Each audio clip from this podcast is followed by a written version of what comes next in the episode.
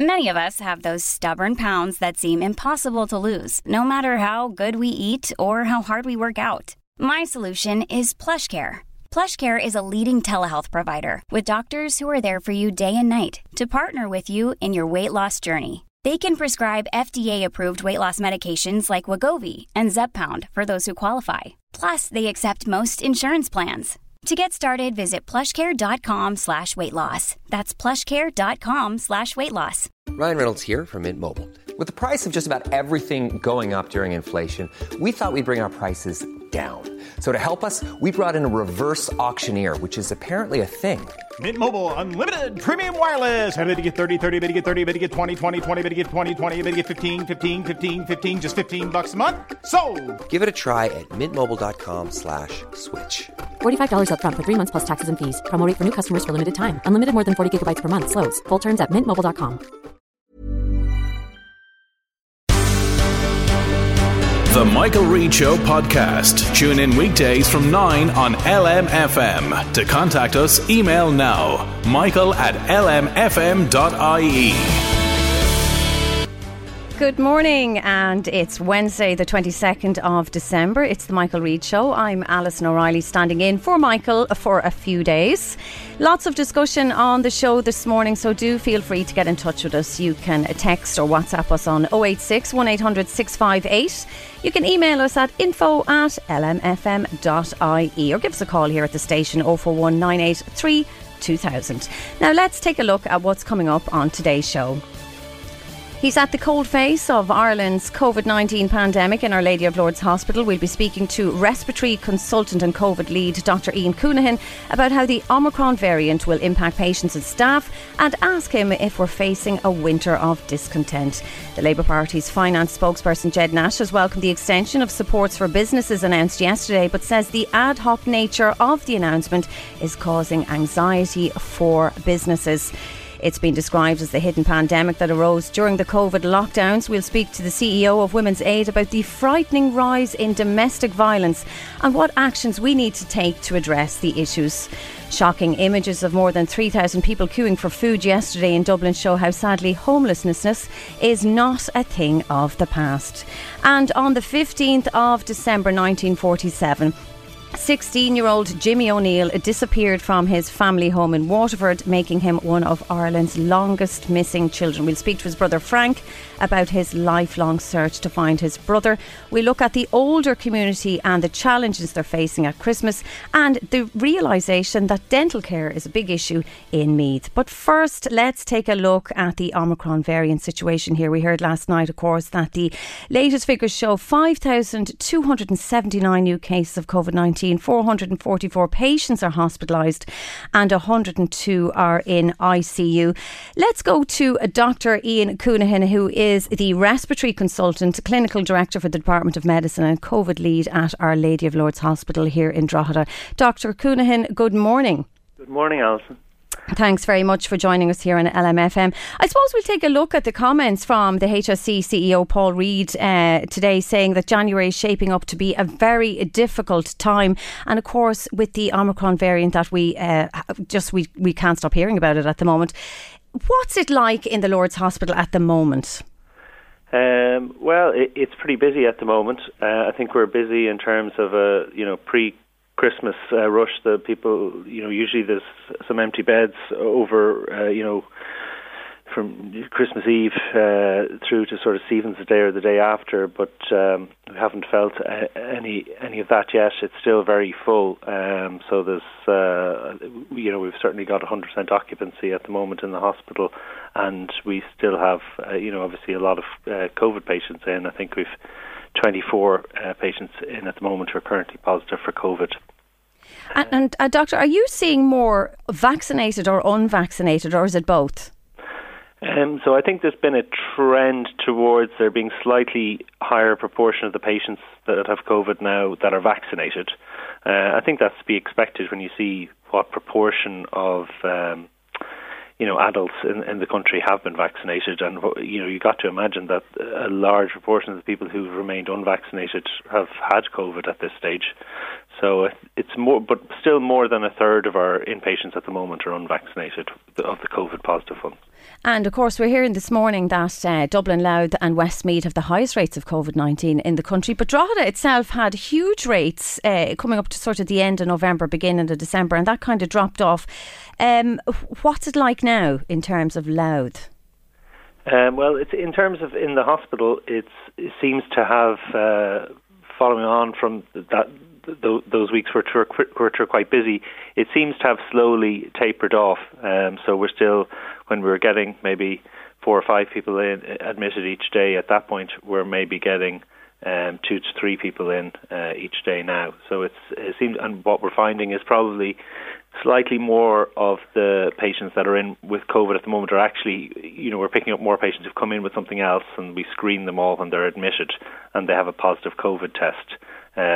So it's maybe less patients proportionally that are sick with their COVID. There's certainly, of those 24, there's probably 4 of them who maybe are in hospital for different reasons to their COVID, whereas previously anyone who'd come in with COVID positive had some illness related to COVID. And what about the ICU numbers, Doctor?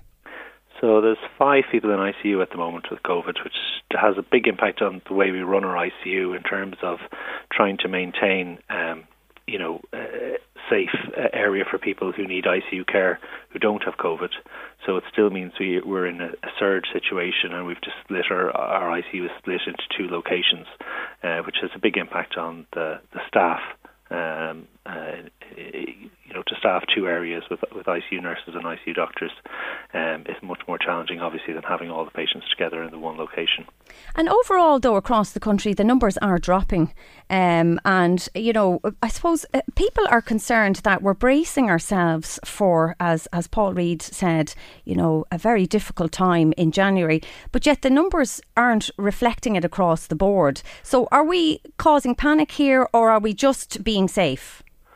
Well, I think we're trying to be safe, and I think one big problem we're going to have is related to staffing areas.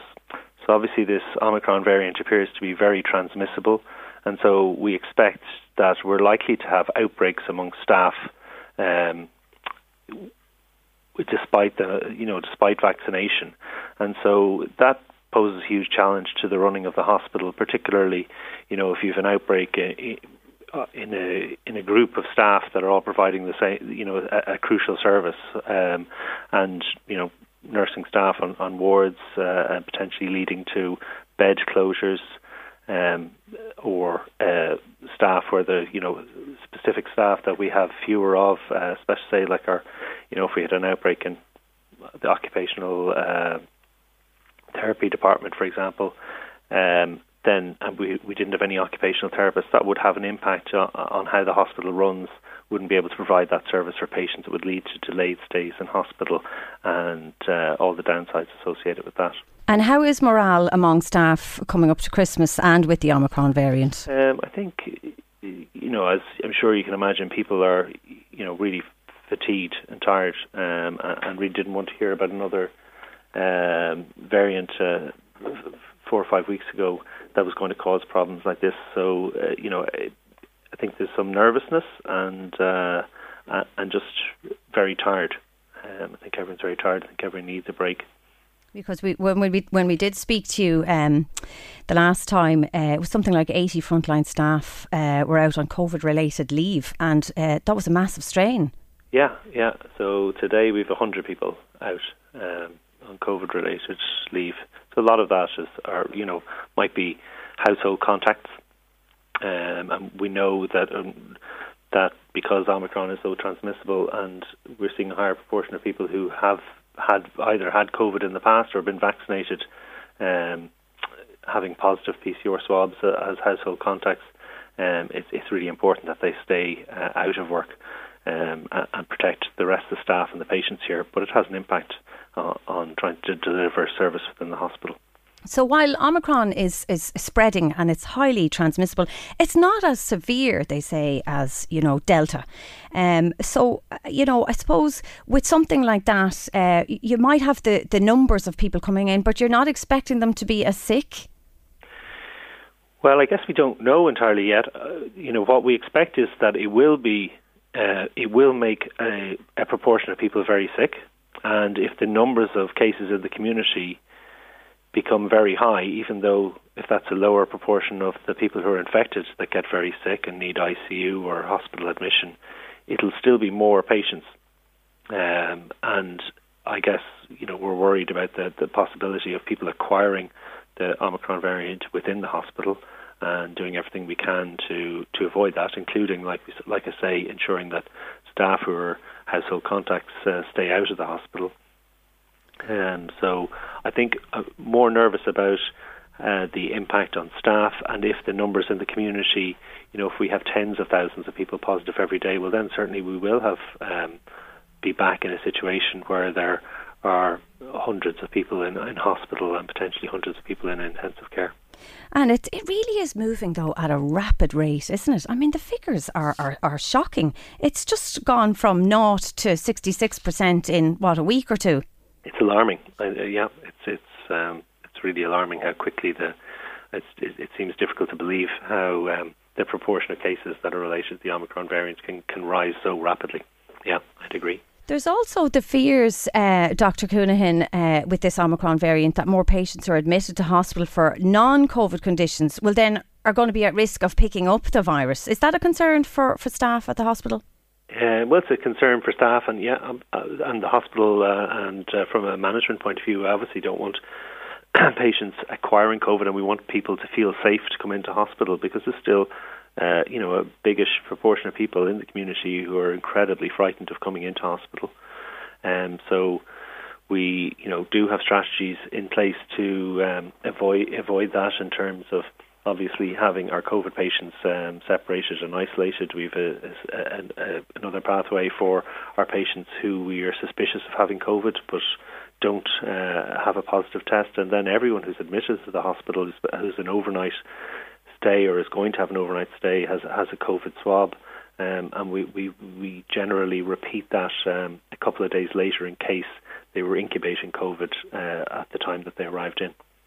And then, there's also the fear that, that you're afraid to go into hospital if you are sick. So there are people who are sick and then they're still avoiding the hospital. That avoidance kind of phobia is still there. Yeah, that's a worry. And that's why we want to, reassure people that we are going to all efforts to try and prevent anyone acquiring COVID within the hospital. I think it's very difficult to guarantee that will never happen again.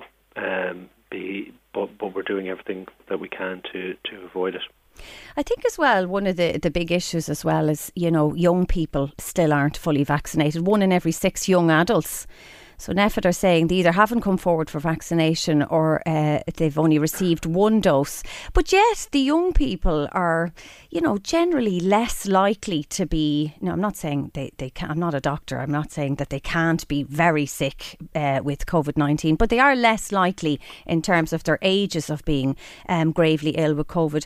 But again, what message would you give to young people? I suppose young and old to be vaccinated. I think. Since the vaccination has come in, what we've seen is that the ages of people in intensive care is going down, and that's because there are, it's younger people who are less likely to be vaccinated. So I think, if you'd asked me what the age of people in intensive care was before we had vaccinations, it was generally people in their 60s, and then when things took off earlier this autumn. People in ICU, where everyone had a good opportunity to get vaccinated, people were generally around about 50, and these were people without medical problems, because the people who were 50 and had medical comorbidities were generally vaccinated. So these were people in and around the age of 50. Last week we had 2 people in intensive care with COVID pneumonia who were in their 30s. So and they were not people who had were particularly vulnerable. So the reality is a small proportion of people who are young and healthy will get very sick with COVID, and the higher the number of cases there are in the community, the more likely there will be some of those individuals that end up in our ICU. So it's really important to get vaccinated. There are also people in our community who unfortunately will not have a good immune response to a vaccine, I meet a lot of those patients, and they come into they get admitted as well, and they're acutely aware of it. They're very aware that they're vulnerable, that they are unlikely to have developed an immune response to the vaccine. They've had all their doses of the vaccine, but they know they're at high risk of becoming sick. And so for the protection of those patients, I think it's incredibly important that everyone gets vaccinated as well. And the boosters as well. I suppose, I think a lot of people though around Louth and Meath will be up in arms about, you know, the difficulties of trying to access the booster and vaccine. But I suppose patience is the key, isn't it? Because we are still learning. We're still learning, and I think, you know, there's been a lot of progress made in terms of the amount of vaccination doses we've been able to give nationally. Certainly, you know, yesterday we broke another record in terms of number of vaccine doses given in a day, and I know that vaccinations are going on, certainly at least until Friday. I haven't heard any news about Christmas Day and Stephen's Day, but certainly there's vaccinations happening, you know, today, tomorrow, Friday. Well, I do think that's an absolutely incredible thing that we've 186,000 vaccines in 2 days. So 1.7 million boosters and third doses have been administered so far, which really is incredible. Yeah, it's very impressive. So it's absolutely encourage everyone to go out and register for their booster vaccination if they're due it, and also to be aware of the new information yesterday in terms of patients who've had COVID now. They can have a booster vaccination 3 months after their COVID infection, when up until yesterday it had been recommended to wait for 6 months. So that's another large group of people that will be able to have their booster vaccination sooner. Great stuff. Dr. Eoin Cunnehan, thank you so much for joining us here on the Michael Reid Show on LMFM. Alison O'Reilly on LMFM. Welcome back. I'm Alison O'Reilly and I'm standing in for Michael Reid for a couple of days. Keep the text coming in. You can text or WhatsApp us on 086 1800 658. And just before the break, we were speaking to Dr. Eoin Cunnehan, who's the Respiratory Consultant Clinical Director for the Department of Medicine and COVID Lead at Our Lady of Lourdes Hospital. And incredible news there that 186,000 vaccines have been given out in 2 days. Remarkable work across the board. But staying with COVID, and the government announced supports for businesses yesterday in the wake of the new restrictions. And joining us on the line now to tell us more is Labour spokesperson on finance, public spending and reform, Ged Nash. How are you, Ged? Very well, thanks. Good to speak to you this morning, Alison. It's quite a complicated story now with businesses and the chopping and changing and obviously rolling out the restrictions first and then telling us what supports are available next. So just give us a brief rundown of what happened yesterday. Yeah, I think there are three or four interventions made by government yesterday that are really positive. We have the existing schemes in place, the CRSS and the EWSS, and there's really a tax warehousing scheme, so where certain businesses don't have to pay tax at this point. They can pay tax generated over the last year and a half at a later date. And there's also the commercial rates extension. So firms who will have to pay rates, firms operating out of premises in the likes of Cedral, Dundalk, RD, Leighton and Bettystown and so on will pay rates to their local authority every year. And for certain businesses now, there is a rates relief programme in place for a period of time, extended now into the spring of next year to take account of the new restrictions that are in place. So these are all really, really positive supports. And just to put this in context for you, Alison, €6.6 billion has been paid out to firms through the two-wage subsidy schemes since March 2020. And they've been really, really effective, particularly in the hospitality sector, very, very effective indeed in supporting firms to make sure that they don't have to make people unemployed, that they can keep workers close to the firm at this really, really difficult time. So a couple of key changes that were brought in yesterday include the fact that if your firm has signed off from EWSS and you weren't anticipating any restrictions being introduced over the last while, now that restrictions are in place, the government has decided to reopen that scheme to firms that decided to exit it maybe recently. So they can do that over the next few weeks and make sure that they get help to pay the staff wages. And one of the crucial changes that was made was to the CRSS. Now, that scheme pays firms up to €5,000 a week to cover fixed costs. Now, it used to be only available to firms that had to close as a result of lockdowns, for example, but now you can earn up to 40% of what your turnover was in December 2019 and January 2020. It used to be 25%.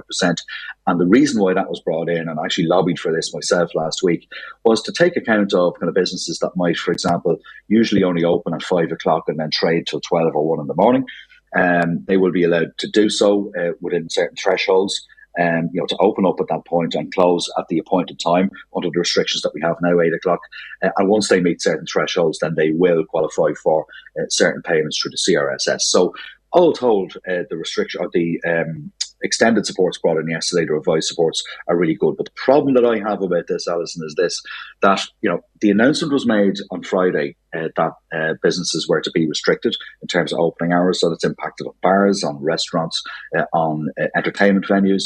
But they had to wait 5 days to see what kind of extended supports might be available. I'm aware of businesses, for example, that would only open at 5 o'clock that have decided on Saturday that they were going to close for the Christmas period because they were uncertain as to what supports might be made available. And the kind of supports that were announced yesterday would have actually enabled some firms to stay open over the period when these new restrictions are being experienced. So what I'm saying to government is be much clearer about what the supports are what supports are in place. Announced to be announcing new restrictions, and let's hope that that's not the case. Then be very clear in parallel when you're announcing those restrictions. Make sure that it's coming down the line and what supports are available. And that's why we've been saying for quite a long time now, subsidy scheme needs to be embedded into the economy. There's a scheme in place in Germany since the last recession that managed to save millions of jobs during the Great Recession in the late 2000s into the early 2010s.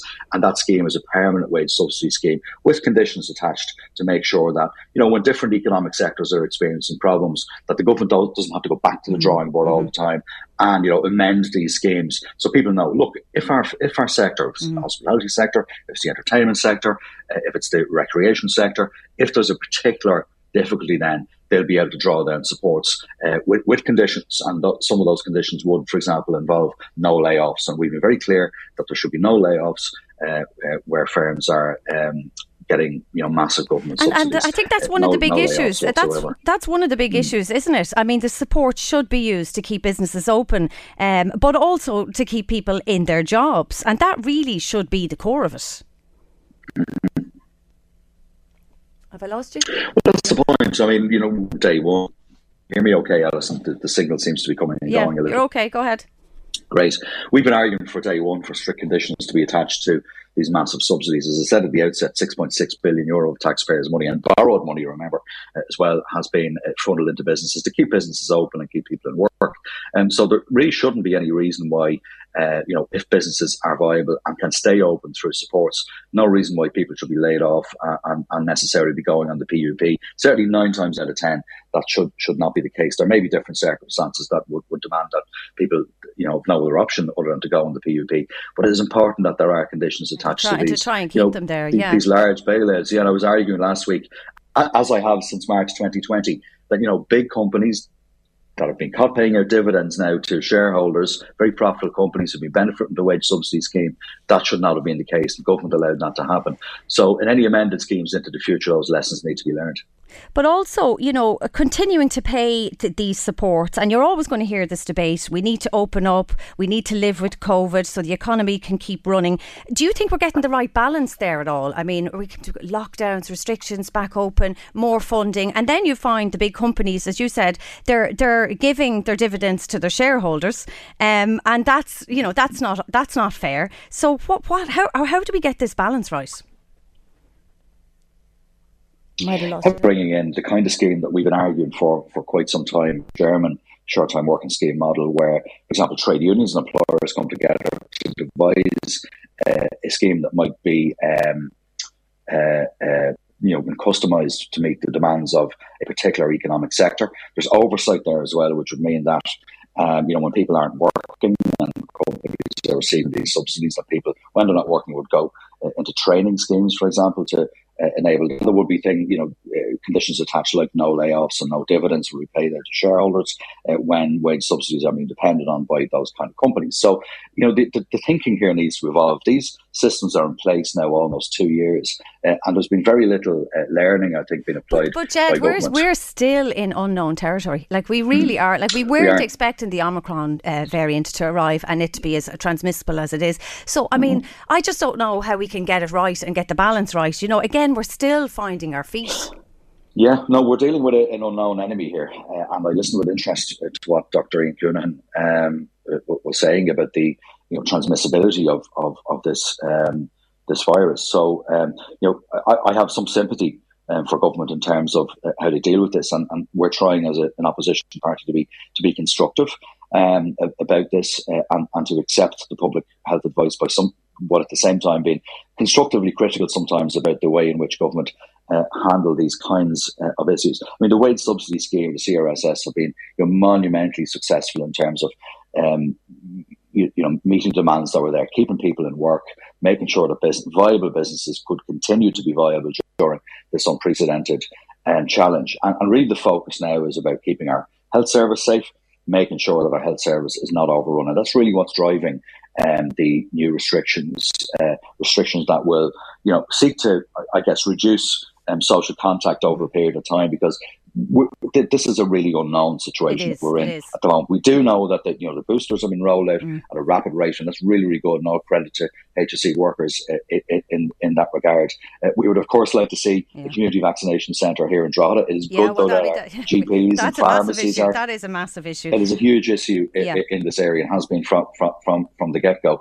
And we won't have a successful vaccination rollout programme if we don't make sure that all our major population centres are covered. That being said, the rollout programme has been absolutely exceptional, especially over the last few days, and all credit to HSE staff. But this at the moment, we're in a very acute situation here. Dr. Cunnehan outlined the stresses and strains in Our Lady of Lourdes Hospital. It's at maximum capacity bed-wise at the moment. We need to be very, very careful. And my advice to people listening this morning is, it is really difficult at the moment, particularly for young people, particularly at this time of the year. But be as safe as you possibly can. Keep yourself safe, keep your family safe, and keep our health service safe. Great stuff, Ged. Thanks very much for joining us on the show. That's Labour spokesperson on finance, public spending and reform, Ged Nash. And don't forget, coming up here on the Michael Reid Show, we'll be talking to Pádraig Cribben of the Vintners Federation later on in the show. We'll take a break. Alison O'Reilly on LMFM. Alison O'Reilly on LMFM. Welcome back. The text number, as always, is 086 1800 658. Now, most people are looking forward to Christmas, but it can be a great deal of stress for people where domestic violence and abuse is a huge factor in the home. Joining us on the line now is the CEO of Women's Aid, Sarah Benson. Sarah, how are you? Hi, good morning. Good morning to your listeners, Alison. Thanks very much for joining us. This can be the worst time of year, people just walking on eggshells. It can be a very pressured time of year because, as you mentioned, there's huge expectation. For many, for most, I think it can be a time of celebration, coming together for family. Obviously, not for everybody, for many different reasons. But where there's domestic violence and abuse in a home, or even where it's persisting after a relationship has ended, particularly where there's children in common, it can be an extremely difficult time for women who are trying to keep it together, trying to make sure that everything's organised for Santa, that, that things feel fun and festive. So with the pressures of kind of coercive control, financial and economic abuse can be very acute at this time of the year because it has a direct impact on kind of ability to provide for children, not just in some cases kind of gifts and things, but even sometimes the basics. And as you mentioned, that really acute tension, walking on eggshells, just trying to keep the peace when, in fact, where there's domestic abuse, it's not really possible, because when, somebody is being abused, it's not their fault. They're not causing it. There's a perpetrator there who's really kind of pulling all the strings. So in as much as you're trying to keep things together, there's only so much control you have. So we know that it can be really, really difficult. And we really want to make those suffering aware that, you know, we're all still here all through the holidays. The Women's Aid National Free Phone Helpline is available 24/7 right through Christmas Day and into the new year.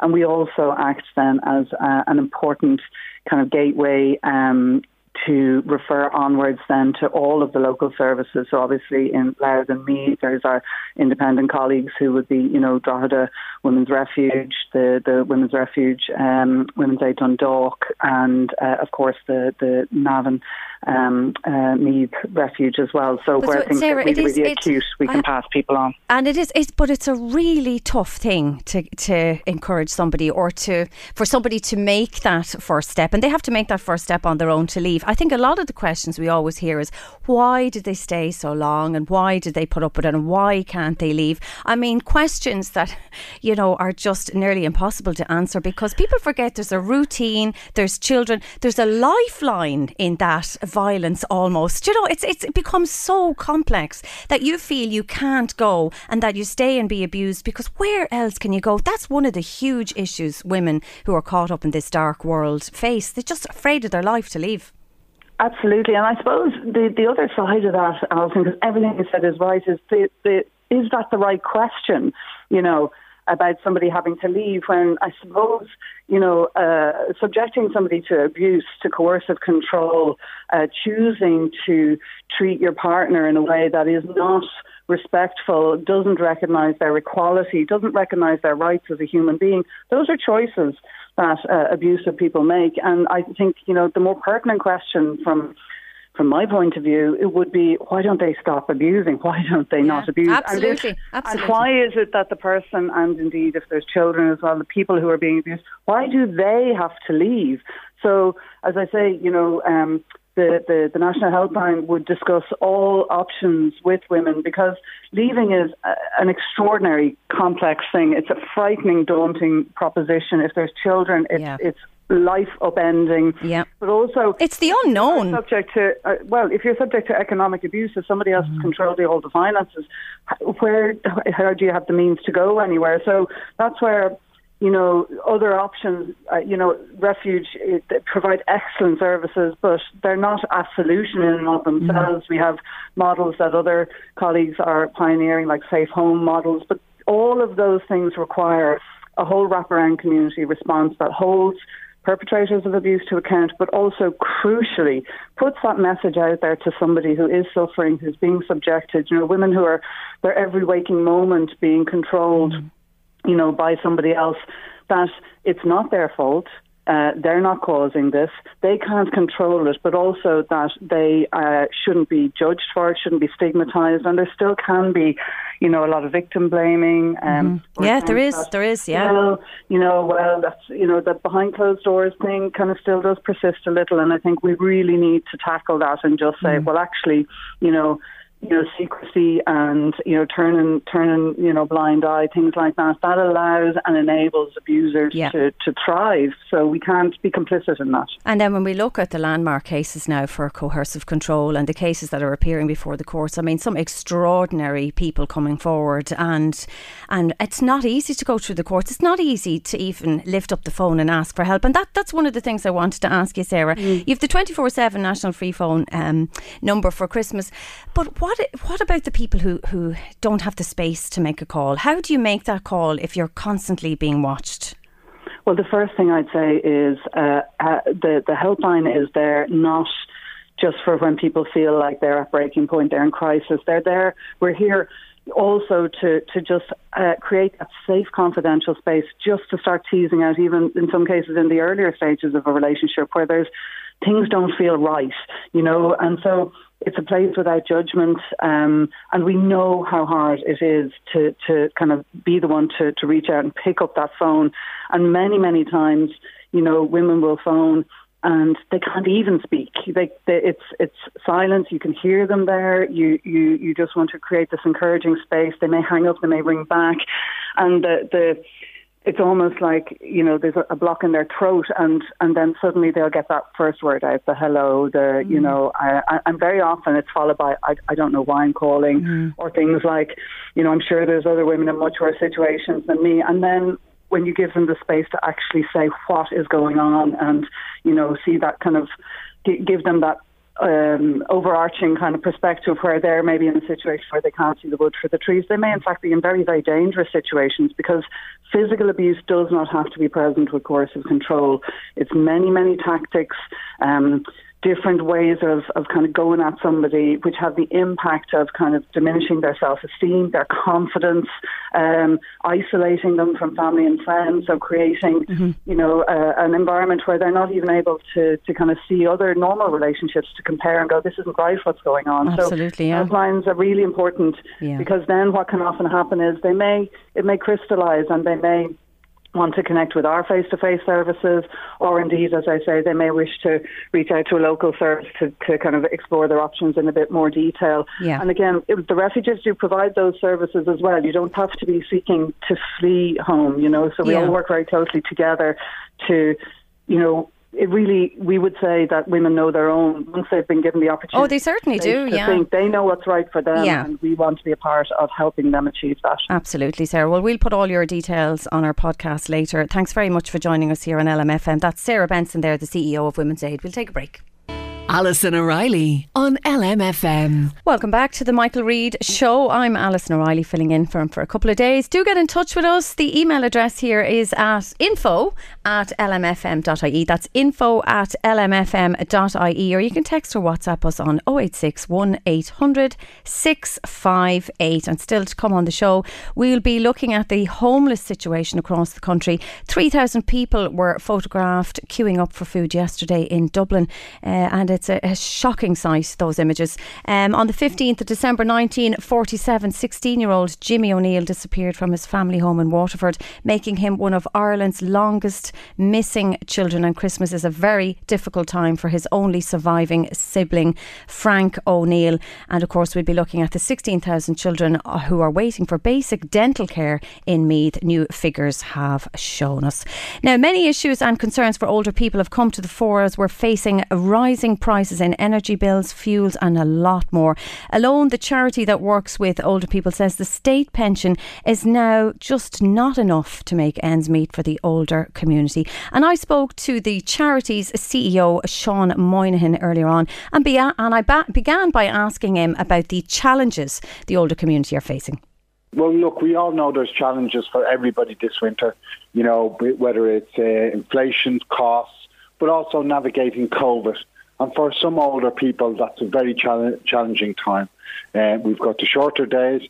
And then for us, in partnership with Irish Rural Link, we'll deliver nearly 1,000 Christmas dinners on Christmas Day to bring people not only the food and nutrition they need, but also to bring them some company at this difficult time.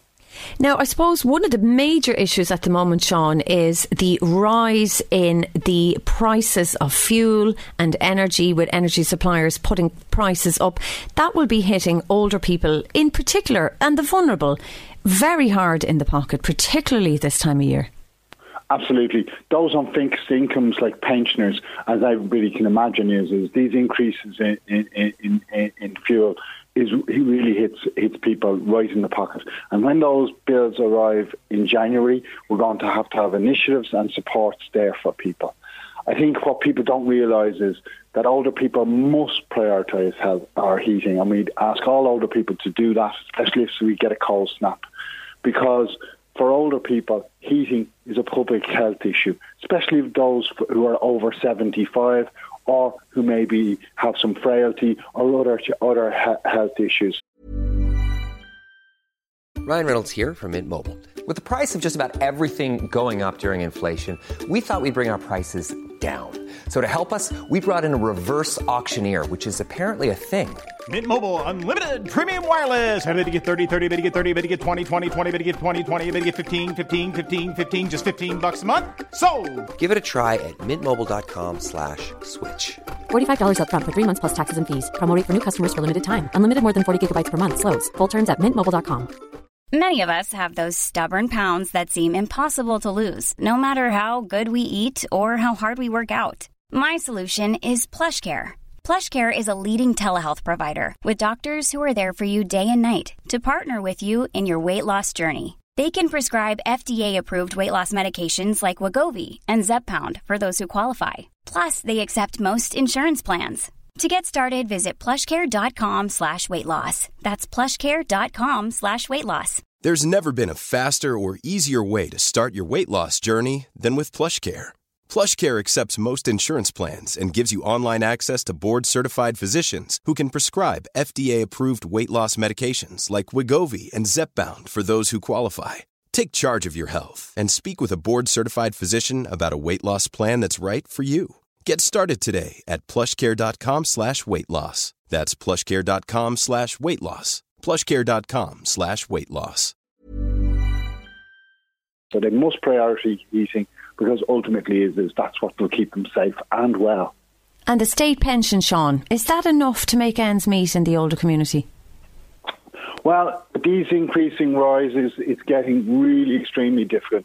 In the budget, the pension, unfortunately, is below the poverty line. So ultimately, as with the increases in the budget, we were looking for around €10. We got 5. We're looking for a bigger increase in the fuel allowance. Ultimately, we've got to put a floor under those that are most vulnerable to these increases, while supporting the rest of the community. So the reality is some older people will be left with difficult choices this year, difficult choices about how they spend their money, how they prioritise, and how they keep themselves safe and well. And with all of that stress and strain, Sean, they're also in the middle of a pandemic. Well, that's it. There's an awful lot of fear around. We're now with Omicron. We're in the next wave of this. And older people have been wonderful at navigating through the pandemic with the support of their friends, families and communities, and making good decisions. But unfortunately, some of those decisions are quite challenging, because it might mean cutting the contact, seeing less family, seeing less friends. And that obviously has an impact and brings wider rates and bigger rates of loneliness, anxiety and some mental health issues. And you mentioned there the people who have family and friends around them. Well, there's an awful lot of people who are on their own at Christmas.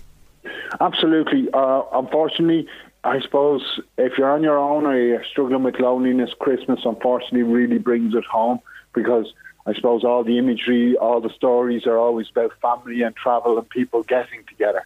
So ultimately it brings that home. But loneliness is an issue that affects a lot of older people, around 1 in 10, all year round. And I think the great thing about loneliness, it is something we can do something about. We encourage all older people to reach out, but we also encourage all the community, family, friends, neighbours to reach in. Every great relationship starts with hello, and really ultimately is we want to give people the company and the support that they need to age in our communities and live in our communities and thrive in our communities where we want them to be. And yourself, Sean, what can you offer older people around this time of year? For us, we're here all year round, so people can reach us 7 days a week, Christmas Day, every 8 a.m. to 8 p.m. We don't close 365. So ultimately it is we've phone lines people ring, and we've backup services for people as well. So if people do need support, we can work with them to get that support or to provide that support that they need. Sometimes that might be just reassurance. Some of that might just be public health information. In other cases, it's more complex around support, housing, health, managing all of these things and combating loneliness, and we support them then ongoing.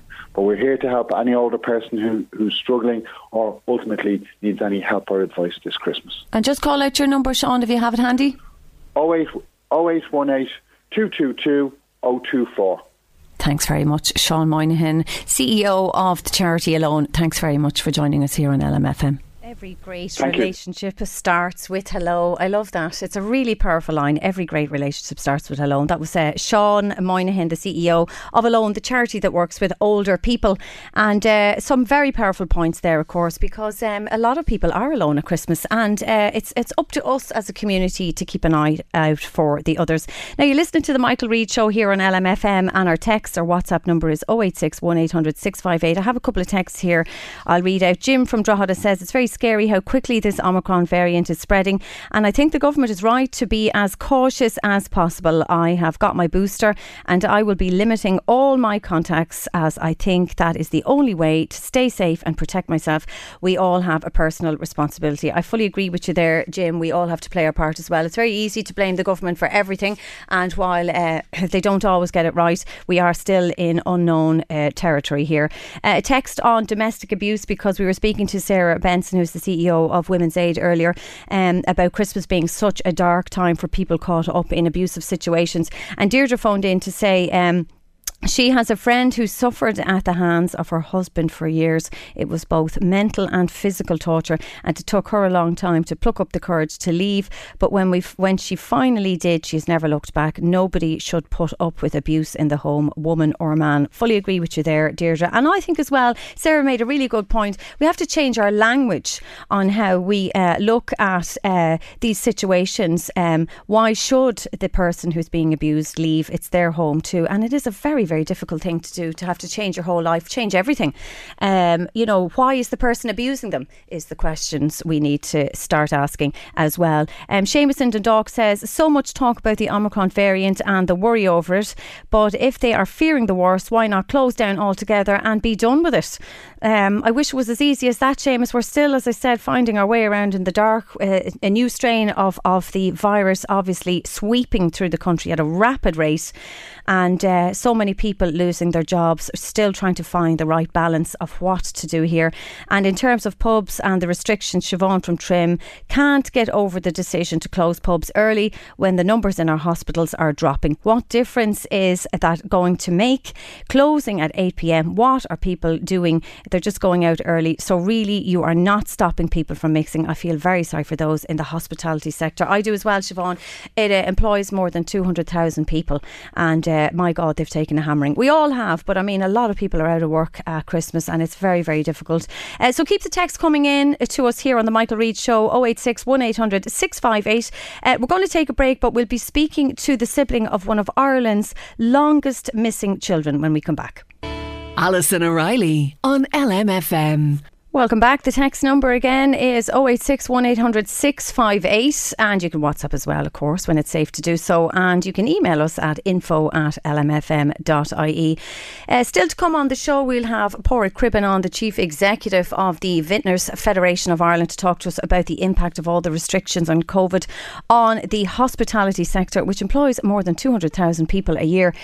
Unbelievable what's happened in the hospitality sector, and so many people out of work for Christmas. More than 16,000 children are waiting for basic dental care in Meath. New figures released to Aintu's Emer Tobin show. And that's all coming up a little bit later on. But this time, 74 years ago, a family in Waterford were left grief-stricken after their eldest boy, Jimmy O'Neill, vanished at just 16 years of age without a trace. And Frank O'Neill, his only surviving sibling, is joining us on the line now. Frank, how are you? Yes, good morning to you, Alison. Good morning. Thank you for joining us here on LMFM. You're welcome. Thank you. Frank, thank you for inviting me on. You're very welcome. Frank, you were only 4. You were the youngest when your brother went missing. And I suppose growing up then, it would have been in the shadow of absolute despair. Well, you had that. Yeah, that from I was, you could say, an infant, only beginning to start going to school, and you were looking for a brother which was never there for you, and you have no direct memories as such, and it was a harrowing experience because I've endured all that all my life. I'm a single person, and the thing about it is you're reflecting, you're trying to bring into perspective all the years that have gone, all the decades. Now it's 2/3 of or 3/4 of a century, nearly 75 years, and it's quite. It's really terrible because when weathers change, it's more reflective. You're thinking of a 16-year-old going in bad weather, missing from home. Where does he go?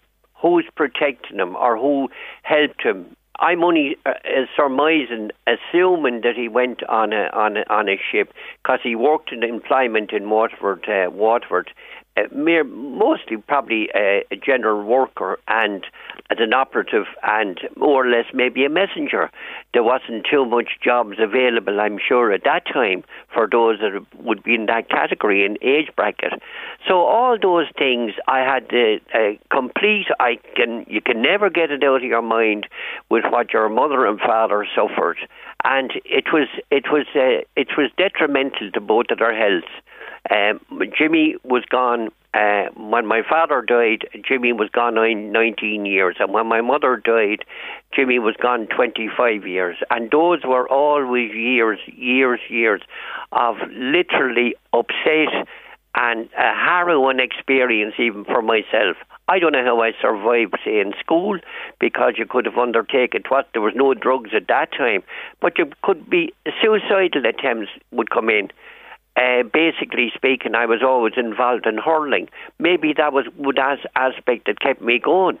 Other than that, it was just a complete nightmare. And then, to be quite honest with you, Christmas time bears nothing to me, because Jimmy went missing 10 days before Christmas. My father died before Christmas. My mother went into hospital on a Christmas Eve and said she won't be back anymore, and died in February. And my sister died on Christmas morning. That's shocking. So it's quite a harrowing experience for a youngster, for the youngest person. I never grew up with any of my family. This is where you're missing. You're missing. You can't converse with anyone anymore. They're all gone. And even the questions that you still have, because you're always questioning yourself when somebody goes missing, you've nobody to ask, because the people who were there at the time are gone. Just talk us through what you know happened. So Jimmy was 16, he was the eldest boy, and he was working with Clyde. He was the second Jack, eldest. My eldest brother was Jack, and then you had Nancy, and then you had Jimmy, and had a brother died at 6 weeks old, and there was 2 miscarriages by my mother, and I was the last of 7. But Jimmy went missing on the 16th. He went to work, and apparently Monday was a half day, and he never returned home. Now, having said that, returning home for a half day, obviously he had a couple of hours. I feel that the ships at that time went out on the tide, and that'd be about 6:30 in 6:30 p.m.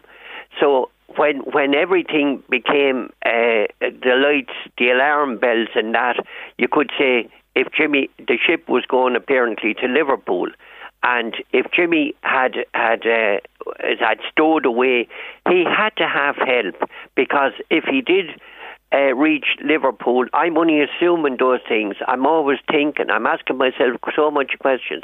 But if he did arrive in Liverpool, he had to have someone to guide him, to bring him 10 days before Christmas. This would be even 9 days before Christmas. So where did he go from there? And we never, which I can say truthfully down through the years, birthdays or anything like that, we never got an inkling. No. Never got a breakthrough.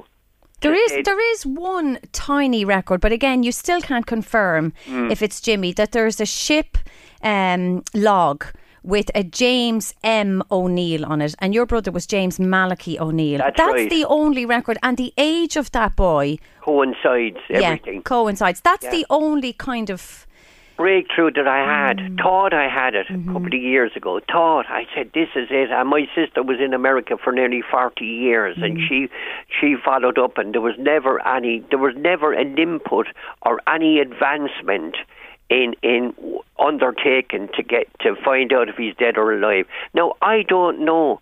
I had an incident this year at the Holy Souls in November.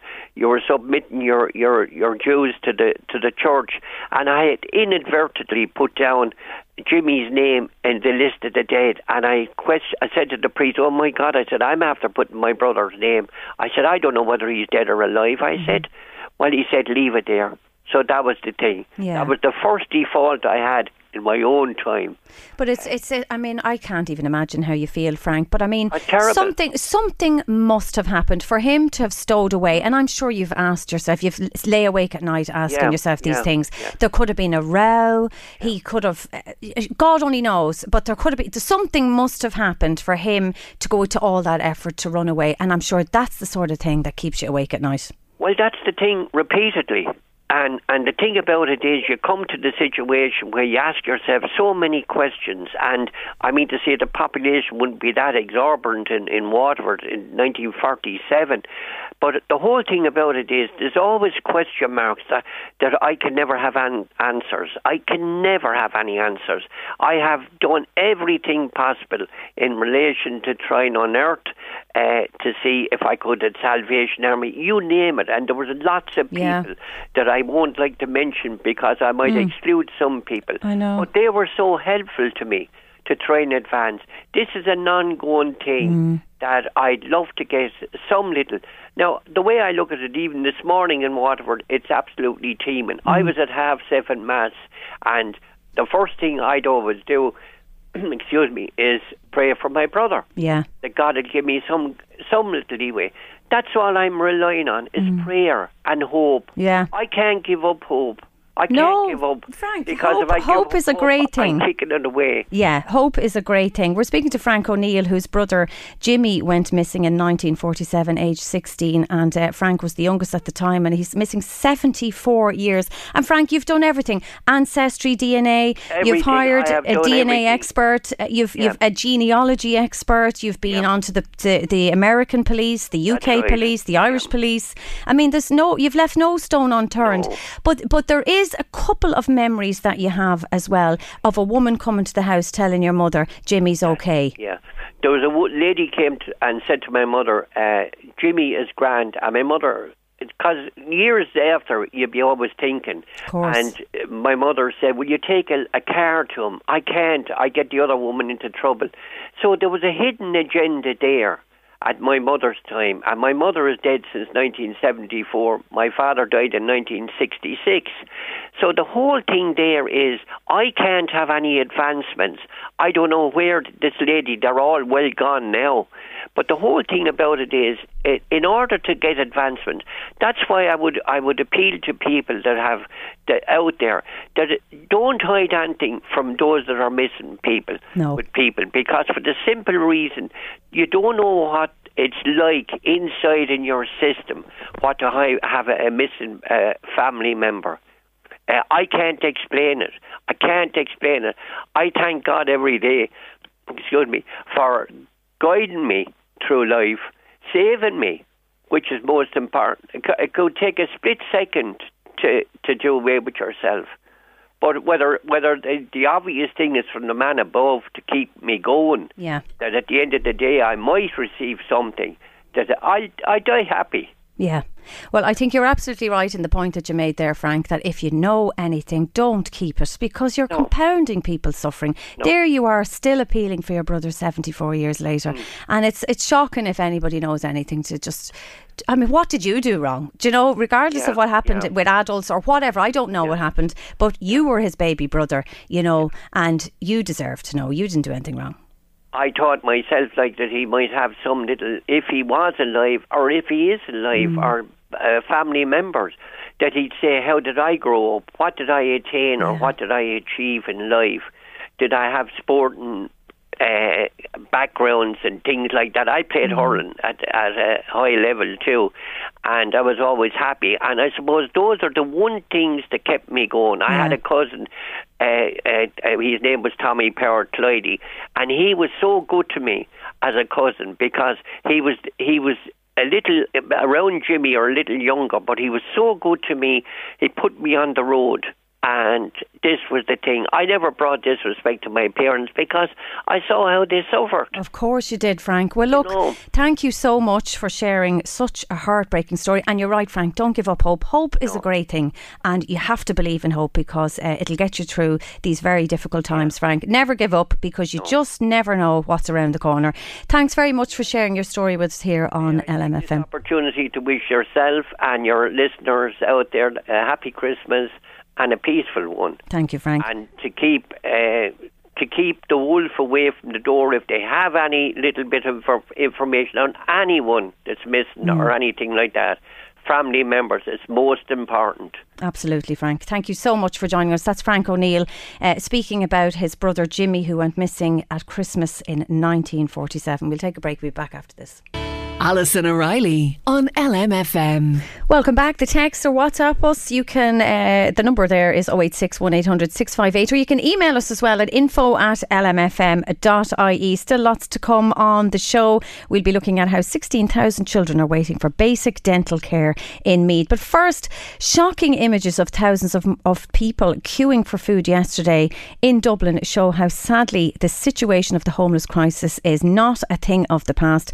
And joining us on the line now is Alan Bailey from the Capuchin Centre, and you're going to tell us all about the genuine homelessness crisis we have. Alan, how are you? Alison, good morning, how are you? I mean, those images were just shocking. They were, Alison, and I personally haven't seen them as bad in a long, long time. I mean, went all the way down the road yesterday morning, and it started at 10 to 5. 10 to 5, and it was everybody, children, adults, older people, everybody, yeah. Have you ever? You've never seen anything like that, Alan? Nothing. Years and years ago, maybe, but not in the recent past, anyway. And just tell our listeners the service that you provide. Okay, we're a drop-in centre normally, where we have a breakfast until 11:30 a.m. and dinner then from 1 p.m. until 3 p.m. And prior to the pandemic, we were catering for somewhere in the region of about 550 dinners a day. With the pandemic restrictions, we've become a drop-in or a takeaway service only, and our dinners have increased to about 700, 750 every day. And yesterday was for vouchers for food hampers. Yeah, for Christmas hampers. No, normally we distribute a Christmas hamper, Christmas week, but with the restrictions, we couldn't bring 100 people together to pack our bags, so we decided, both last year and again this year, that we distribute vouchers instead. My goodness. So yesterday we gave out Dun Stores vouchers to a value of €50 each. Wow. And Alan, is this the fallout of the pandemic with the increase in these numbers? Well, it's everything, I suppose. We've always had a huge number here. Even at the height of the Celtic Tiger, we always had a kind of a certain amount of people that would call. We'd have 200 to 300 to 400 dinners most days. But certainly in recent years, where it had leveled off, it has gone bad again. I say a lot of people are finding it difficult just to make that last little bit of ends meet, you know. Yeah, I think that's one of the things a lot of people make a mistake about. They think homelessness and they just think of people living on the street, but this is people who are working, people with a roof over their head, yeah. But it's that stretch, that last stretch, isn't it? That last little bit that they need, a little bit of help. And I suppose you're hearing all sorts of stories while people are standing in queues or... Oh, all sorts of stories. Now, and the thing about us here is we don't ask, Alison. I mean, if you turn up, you get what you came for. And our ethos is we don't ask questions. So we don't want to know who you are or what your background is or circumstances. If you're here, we feed you. You can see our doctor, or like yesterday, we give you your voucher for your Christmas. You never turn anyone away. Never turn anyone away. And thank God we've never been short of anything. And I mean, our dinner numbers have been frightening at times. We hit 920 one day. My goodness. But at the same time, we still managed to keep it going. Wow. And you don't charge anybody. You know the way there's a discount meals? No fee. No fee at all. Because we're afraid that by telling someone that it's €1, we're going to frighten that person away. So we just don't charge anyone. Yeah, it's very distressing. And the Capuchin Centre obviously is made the headlines because the Pope visited there, didn't he? When he 3 years ago. Yeah. He came in and we had 80 to 100 of our clients here, and he went around individually and spoke to them all and shook hands with them all and posed for photographs. Well, I mean, it's a lovely moment, actually. It's the incredible work that Father Kevin does as well. I mean, he's amazing, isn't he? Absolutely, absolutely. He was here yesterday morning at 5 o'clock and I went home at 6 o'clock yesterday evening and he was still here.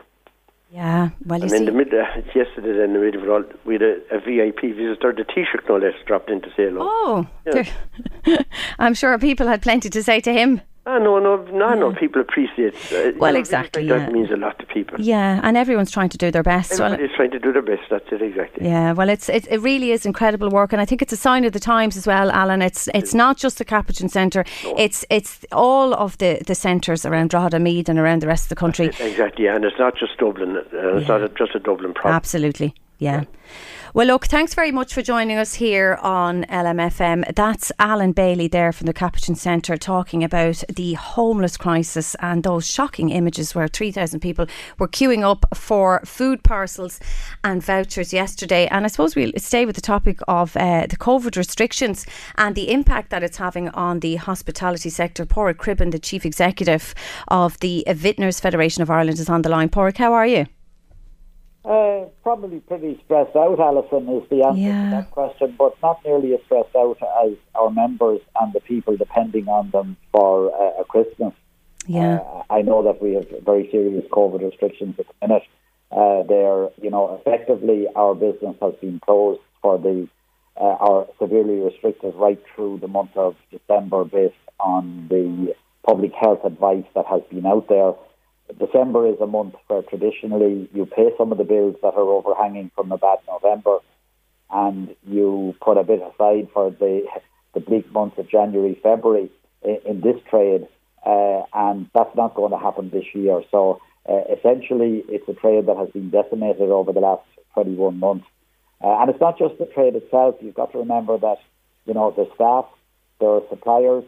There are suppliers to the suppliers, whether they be farmers, whether they be meat companies, whether they be drink companies. You have people in the entertainment industry, you have people in the security industry. When pubs are restricted or closed, it's not just the publicans themselves, but it's all of those other industries that are affected as well. And I mean, the initial time for closure was 5, and you got it stretched out to 8, but as you're saying, it doesn't really make much of a difference. 5 or 8 is not really. It doesn't really make a lot of difference. In a lot of instances, pubs don't open until 5 o'clock. If they don't have a food-based offering, many of them won't open till 5 or 6 o'clock. And opening between 5 and 8, it's not in any way viable. Quite a lot of them will choose not to open because 80+% of the business is done after 8 o'clock in drink-only pubs. And in the context of food pubs, a lot of them will miss their second sitting of an evening, and it just won't be viable, and they will be forced to stay closed. And I think as well, we had Ged Nash on, the Labour's finance spokesperson earlier, and he was welcoming the supports that are there. Your own reaction to them, Pádraig? Yeah, I mean, we do welcome the supports. And we have to say that without support over the last 21 months, I think there would be very, very few, if any, businesses available for when we do reopen. So we absolutely welcome the support. But I suppose one has to say that people are not in business to depend on support. They're in business to trade. They're in business to build their business. They're in business to give a service to consumers and customers. But the support are vital. They're welcome. Obviously, they're never enough. But in the context of all that has happened, we said yesterday that we were appreciative of the support. That's what our members are saying. But they're not a substitute for trading. No, I wouldn't think so. And I mean, you've over 200,000 people in that industry. Hospitality, yeah, I mean, pubs. In the broader tourism and hospitality industry, you're looking at almost 1 in 10 of all jobs in the country. Specifically in the pub trade, there are 50,000 direct employees. But then, if you look at the other areas where people are affected, as I said earlier, around suppliers, around the entertainment business, you're talking about another, probably double that, if not treble that, total. So it's. When the trade is hit, there are a lot of other industries hit as well. Well, we do wish you all the best, Pádraig, and it is a little bit of a glimmer of hope there with the supports being extended. But look, I mean, long may it last, and we wish you all the best. Thanks very much for joining us here on LMFM. That's Pádraig Cribben, the Chief Executive of the Vintners Federation of Ireland. We'll take a break and be back after this. Alison O'Reilly on LMFM. Welcome back. The text number 086 1800 658. Now, word is reaching us that number 47 medical practice in Fairview in Drogheda is offering a walk-in booster vaccine service today and tomorrow. So I'm joined on the line now by Jill Stout, who's the practice manager. Jill, you're very welcome along to the show. How are you? Thanks, Alison. Yeah, good. Busy but good. I bet. So when did this all start happening and who can avail of it? Well, anybody can avail of it. Obviously, all of our patients can avail of it, but anybody over the age of 16 and particularly over the age of 30, we're trying to get to as many people as we possibly can. If obviously people's own GPs aren't participating and it's hard for them to get to the national vaccination centres because obviously we're conscious that there isn't one in Drogheda. Yeah, that's a big issue, isn't it? Yeah. And people are up in arms about that. So you're on 47 Fair Street in Drogheda? Yeah, we're 47 Fair Street, yeah. In the medical practice there. So why did you decide to do this? Because of that? Was it just because there's a huge lack there? There's a big hole there? Well, there's a huge space. And also, with the rising numbers over the past few weeks in Drogheda, we're seeing it with our own patients. We're seeing it even with our staff and families and things like that, that there has been a big jump in the COVID cases in the area. So obviously, once the government asked GPs to stand up and kind of be part of the booster campaign and spend the next 4 weeks, so kind of starting last week, spend the next 4 weeks getting as many people boosted as possible, we said, let's do as much as we can, yeah. Okay, so you could be open for a few days more? Well, we're doing today all day. Obviously, we're going to take a lunch break. So we're saying to people not to come past 12:30. Right. And we're back open from 2 to 5. And again, tomorrow, we have people booked in for tomorrow and their appointments are secure. And we're doing all afternoon then tomorrow as well from 2. We're not going to be doing Christmas Eve for boosters, but if we have stock left, we will do next week, the 29th or 30th. We'll put it all on our Facebook page. Okay, so what do people need to do? Do they need to bring anything with them? They just need to bring ID and their PPS number. It's important they have that and that they haven't had their vaccine. It needs to be a 3-month window since they've had their last vaccine. And since last night, it's a 3-month window now since they've had COVID. So the government reduced that from 6 months to 3 months just last night. So we may have turned away one or two people yesterday who had had COVID in the last 6 months. Mm-hmm. So they are welcome to come back to us. Great stuff. Okay, thanks very much for coming on the show to tell us about that. So people can go to 47 Fair Street at the medical practice there, and that's Jill Stout, the practice manager. Thanks very much for joining us on LMFM. Now, we'll turn to something different. We hear a lot about the waiting lists for vital operations and treatments, however, but this isn't so true when you hear about the dental work for children. I know when I was younger, everything was free and you could just walk in and get anything done, braces and everything. It's actually a basic human right to have good dental care as a child. But Aintu's Emer Tobin is on the line now to tell us about the 16,000 children who are waiting for dental treatment in Meath. Emer, how are you? I'm good, Alison. Thanks for the opportunity to highlight this really important issue. I suppose dental care is eclipsed by, other aspects of the healthcare system for the last couple of years. And I do think it's really important because I'm not a fan of going to the dentist at all, and I just think it's really important for children to start good kind of dental practices from a really young age, and that can only happen in collaboration with, frequent dental visits and just normalising the whole thing of going to the dentist for routine checkups, because there's really, really important dental developmental milestones, and if they're not hit at the right, age groups, then it can certainly lead to serious dental problems being stored up in the future. Absolutely. Were you shocked at the figures, Emer? I probably wasn't shocked because I know from having children in the system and talking to staff that the situation was really, really bad. Certainly prior to COVID, there was difficulties in this area because it's very hard to recruit dentists. Like, we hear this across the whole healthcare system. That's why the ICU bed thing has been so critical in the last 2 years. And why is that so difficult why is it so difficult to get the dentists? It has something to do with working in private dentistry. It's hard work. I suppose the salary mightn't equate to what one can get in the private sector. There's terms and conditions. There's a lot going on. It just seems to be more attractive to work in other areas of dentistry in the private industry. But, you know, I don't know if there's something going on in different counties, but certainly Meath has 3 to 4 dental positions that have not been filled, and that has just reduced. I won't even say reduced. I mean, this service has really, really stalled in the last few years. Not to mention the fact that, you know, population growth in Meath has been phenomenal. Between 1996 and 2016, there was a 78% increase in our population. People forget that. And yes, the budgets and the resources has never kept pace. So it stands to reason that our services are kind of on the floor where they're currently at. And the problem with this is when you reduce dental assessments or screening services, the number of emergencies is going to increase, and it has increased. And you know yourself, dental pain is probably one of the sorest pain that any adult, never mind a child, can endure. And I just think it's something that, you know, the government has to intervene, HSE has to intervene. They have to say, right, this area needs funding. We have to look at the population size and needs. We have to put the proportionate amount of money and resources and you know, a serious recruitment campaign to fill all the empty positions. Yeah, well, it's a crisis. It's a crisis, Emer. It is, and that's even before we talk about COVID, where we're talking about the whole redeployment of much of the staff to COVID-related duties.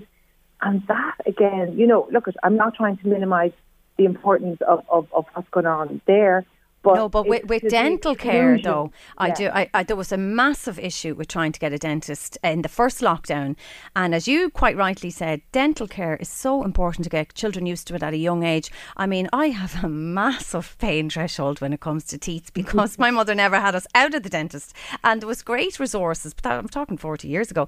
But it is really important. And you adopt it yourself. I've always looked after my teeth because of that childhood grounding of going to the dentist. And we had a seriously wicked dentist, you know, the public health there. But it was really important to do it and to get children used to being in the dental chair. But it's like any type of healthcare, Alison. Preventative healthcare is far cheaper, it's far more effective, it has far greater outcomes. And yes, the government knows that these problems are being stored up for our children and in their teenage years and further out. And yes, it is allowing it to happen. And you know yourself, there's far more confectionery to be consumed by children, far greater volumes of it, there's far greater variety of it.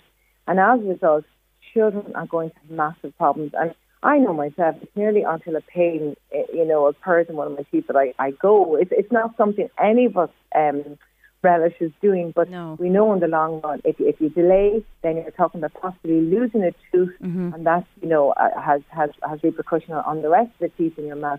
But I just feel this has got to be addressed in the next month, in January. You know, I'm on the health forum as a counsellor with Aintu, and I just always raise this issue. You know, then we're not even getting into oral surgery or orthodontics. That's a whole other area that has very, very little funding, and like, you know yourself, it's very, very expensive. Absolutely, yeah. You go private and it's huge money, huge money. And then you see people flying off to foreign countries and everything to have their teeth done now because, as you said, it's so important.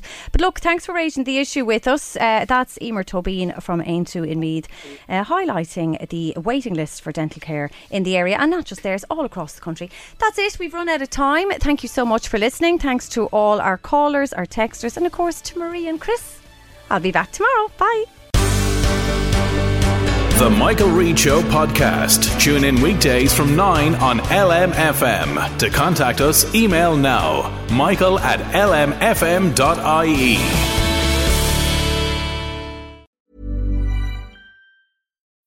When you need mealtime inspiration, it's worth shopping Kroger, where you'll find over 30,000 mouth-watering choices that excite your inner foodie. And no matter what tasty choice you make, you'll enjoy our everyday low prices, plus extra ways to save, like digital coupons worth over $600 each week. You can also save up to $1 off per gallon at the pump with fuel points. More savings and more inspiring flavors make shopping Kroger worth it every time. Kroger, fresh for everyone. Fuel restrictions apply.